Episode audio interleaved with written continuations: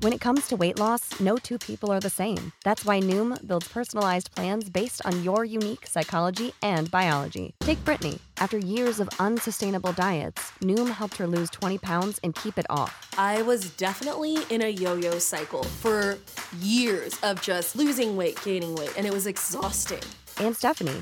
She's a former D1 athlete who knew she couldn't outtrain her diet, and she lost 38 pounds.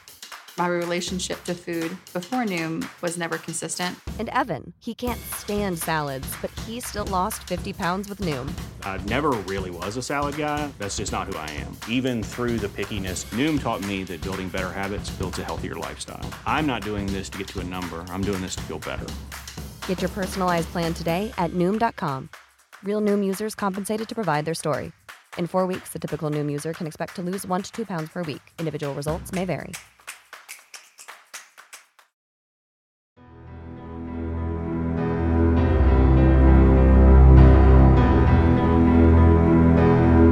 November 26, 2003, the eve of Thanksgiving. Greg Peters loved working at the Odd Corner. The 50 year old's tie dyed shirts and long hair gave him away as a hippie through and through. And the head shop wasn't just a paycheck. The Odd Corner was a gathering spot for like minded souls of a mellow nature. Even so, people occasionally warned Greg to take care and not forget that he worked alone in a largely cash business. Greg, whose heart was as stout as his body, dismissed such concerns. Only good people come in here, he said. And until November of 2003, that was true. The landmark store had been a feature on East Exchange Street on the fringe of downtown Akron for 30 years, and police could not recall ever being called out there. The people who came to the Odd Corner came for rolling papers, counterculture magazines, blacklight posters, and they often lingered to chat about music and the good old days of rock and roll. Surrounded as it was by the University of Akron, the Odd Corner drew a fair share of curious college students a couple of them stopped in just after 8 p.m. They were looking over the selection of belly button rings when a third man came in the back door. A bandana covered the lower half of his face, and at the end of his extended arm, he held a gun. The students dashed for the front door, hearing gunshots behind them as they crossed the threshold and escaped into the night. They quickly spotted a police officer working on the campus and they directed him to the odd corner. But their speed didn't matter. Police were on the scene within minutes, but it was still too late for Greg. From Ohio Mysteries, the Akron Beacon Journal, and beaconjournal.com, this is Unresolved a look at the unsolved murders and disappearances from the greater Akron area.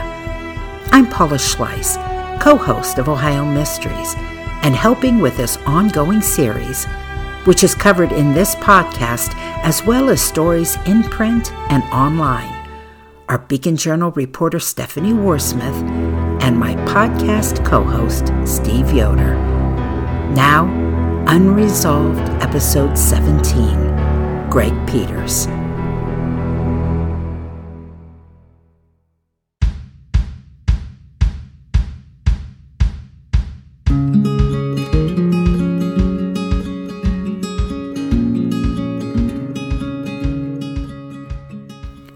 Greg Peters was born in Moundsville, West Virginia, a small town nestled in the state's northern panhandle.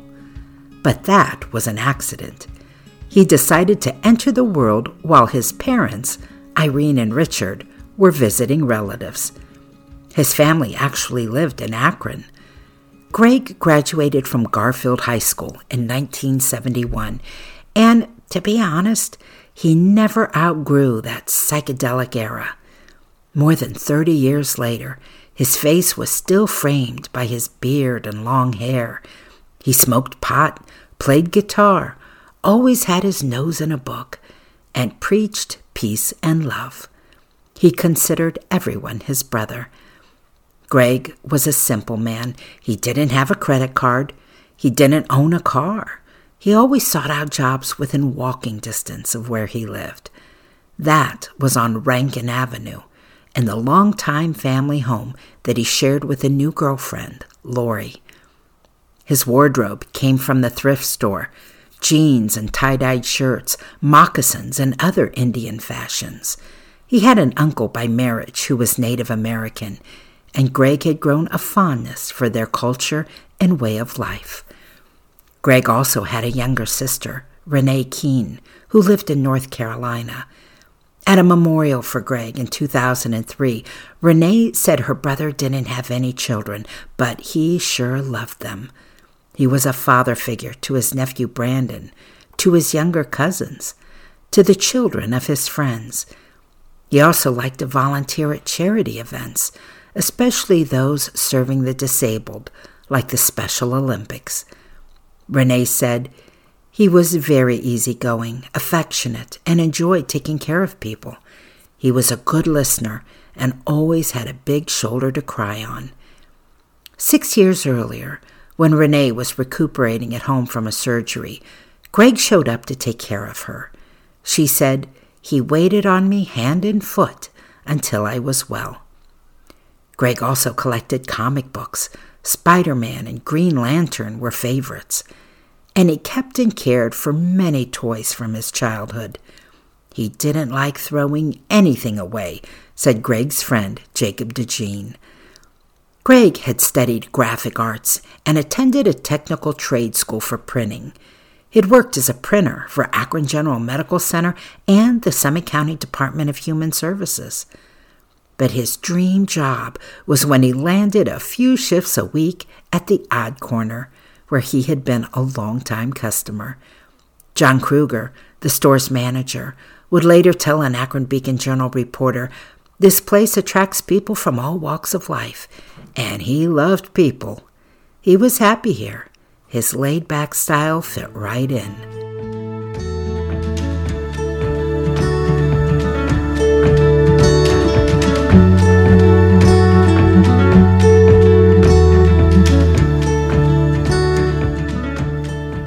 Terry Buell was another friend of Greg's. We caught up with Terry recently. He's 67 years old now and every bit the hippie that his old buddy was. As we spent time with him, we couldn't help but wonder if this is what it would have been like to hang out with Greg.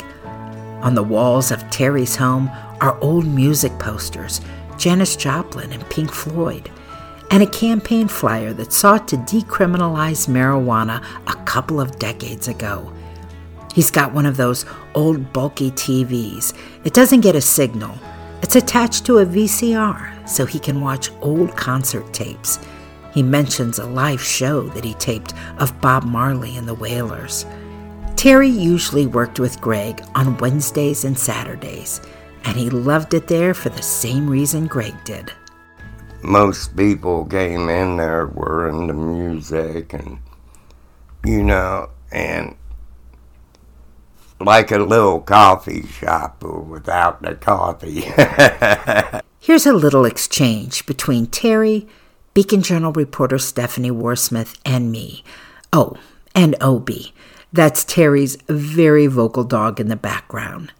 Since the pup insisted on being part of the interview, I figured I'd introduce him. He's a white pit bull named after Officer Obie from the Arlo Guthrie song Alice's Restaurant. So, what was he like? Tell us about Greg. Very long haired like me. He had hair longer than me. uh, very outgoing, loved everybody. He didn't have any enemies if that's what you mean. He had Did helped. a lot of people know him by name when they came in? Yeah, everybody knew everybody in there by name. Hey Terry, hey Greg, hey John. and did he? Uh, you were talking about not having any. Did he ever rub anybody the wrong way, or he generally got Never. along with everybody? we didn't rub anybody the wrong way there. If you didn't like being mellow, you can go away. Most people got that. There wasn't any trouble down there. Was this a fun place to work? Yeah, I enjoyed it.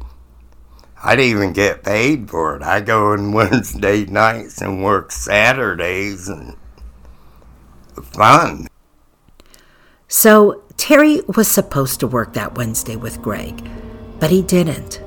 The shop's manager, John Kruger, had gone out of town for the holiday, and Terry agreed to watch his house and his dogs for him.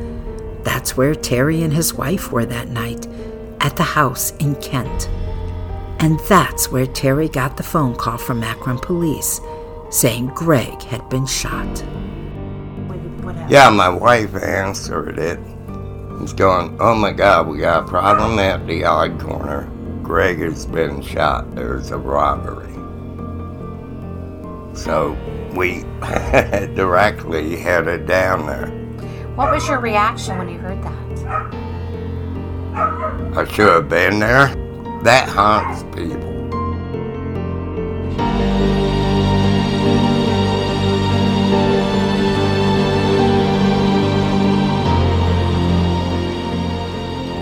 According to the two customers who had been browsing the store at the time of the incident, it all happened very quickly. Here's Akron detective Jim Pasilich. Greg's in the odd corner. Akron News got a uh, soccer game going on. Um, there's a couple kids in the store, college kids. Um, the individual comes in from the back door. The uh, two kids are kind of, you know, shopping around. One's looking for a, sh- a belly button ring, and he's looking for some screens or something. They see the guy come in. He's got like a uh, handkerchief or something across his face. He pulls out a gun. Um, they beat feet out the front door. As they're going out the front door, they hear a shot or two. They continue running, um, and they I think there's either a policeman working across the street or they get the policeman up at Lee Jackson Field at Akron U. Tell them, hey, just what happened. They go down there and find Greg had been shot behind the front counter that he worked there. It went down around 8 p.m. The customers who fled said they hadn't heard a single word exchanged. There was a broken ashtray on the floor of the crime scene, and Terry wonders if Greg had thrown it. In Terry's mind, he can imagine Greg saw the armed thief, instinctively pitched an ashtray at him, and was instantly shot in the chest. There were witnesses that night in addition to the two customers. A man waiting for a bus at the front of the store said he saw the shooting happen through the store's window. Another man who worked across the street at a McDonald's said he saw a car with two men speed away from the back of the store right after the shooting. The statement from the McDonald's employee suggested there might have been a getaway driver, but police say they don't know enough to say for sure the two men were involved. After the shooting, the man who got to Greg first was someone who lived in the building, a tenant from the second floor apartment. He heard the commotion, ran downstairs, and found Greg in a pool of his own blood. First responders were on the scene quickly, and an ambulance took Greg to Akron City Hospital. He was pronounced dead on arrival at 8:20 p.m. Meanwhile, back at the odd corner, the investigation was underway, but it went nowhere fast. Detective Pasilich said there wasn't any physical evidence to help, no DNA that might be matched to a suspect, no fingerprints to dust, not even surveillance videos that might offer a clue. There's a video camera in there, but it wasn't recording. As they do the investigations, they learn that that's not necessarily an unusual thing, that they didn't always record all the times they were going. And the motive was a bit tentative. Yeah, it seemed likely it was robbery, but nothing was taken, and, according to the customers who had been present, nothing was demanded. Can't say that it wasn't going to be a robbery to begin with, but Um, you know, whether the kids scared him or the other people scared him, you would think you know that going in, you would see them, So I don't know why you'd be scared, but there doesn't appear to be a whole lot of so talking or anything going on ahead of time. Nothing that appears to be taken. But again, there's no video, so you can't tell for sure. Immediately, the store's owner, Harry Jackson, posted a $20,000 reward for information in the case. I had the posters printed up three days after it happened. Okay. Because he put up the money and we put them, I had a thousand printed up. We had them all over Akron. Okay. Do you put them up around the campus or? Camp everywhere. Okay. We had quite a few people helping out to do that. But nobody was forthcoming. Police say they've never had a solid lead in the case, though it's a case they've never forgotten. This year marks the 20th anniversary of the murder, but the reward poster is still tacked to an information board at the station, a daily reminder that this case is not closed. In 2013, on the 10th anniversary of her brother's death, Renee Keene revealed how devastating it has been for years to go by with no one coming forward. I'm mad, she said. I'm sad. I'm pissed because I know somebody knows something. A few years after the shooting, the odd corner was moved down the road so the building could be razed to make way for a new University of Akron stadium. The store lasted several more years before closing permanently.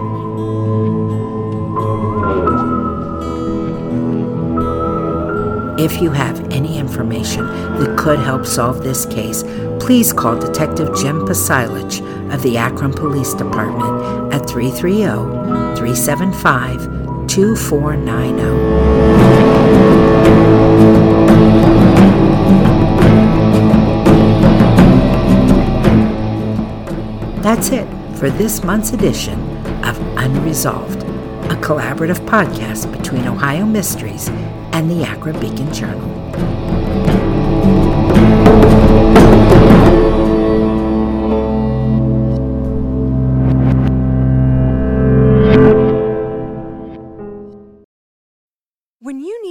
Mealtime inspiration, it's worth shopping Kroger, where you'll find over 30,000 mouthwatering choices that excite your inner foodie. And no matter what tasty choice you make, you'll enjoy our everyday low prices, plus extra ways to save, like digital coupons worth over $600 each week. You can also save up to $1 off per gallon at the pump with fuel points. More savings and more inspiring flavors make shopping Kroger worth it every time. Kroger, fresh for everyone. Fuel restrictions apply.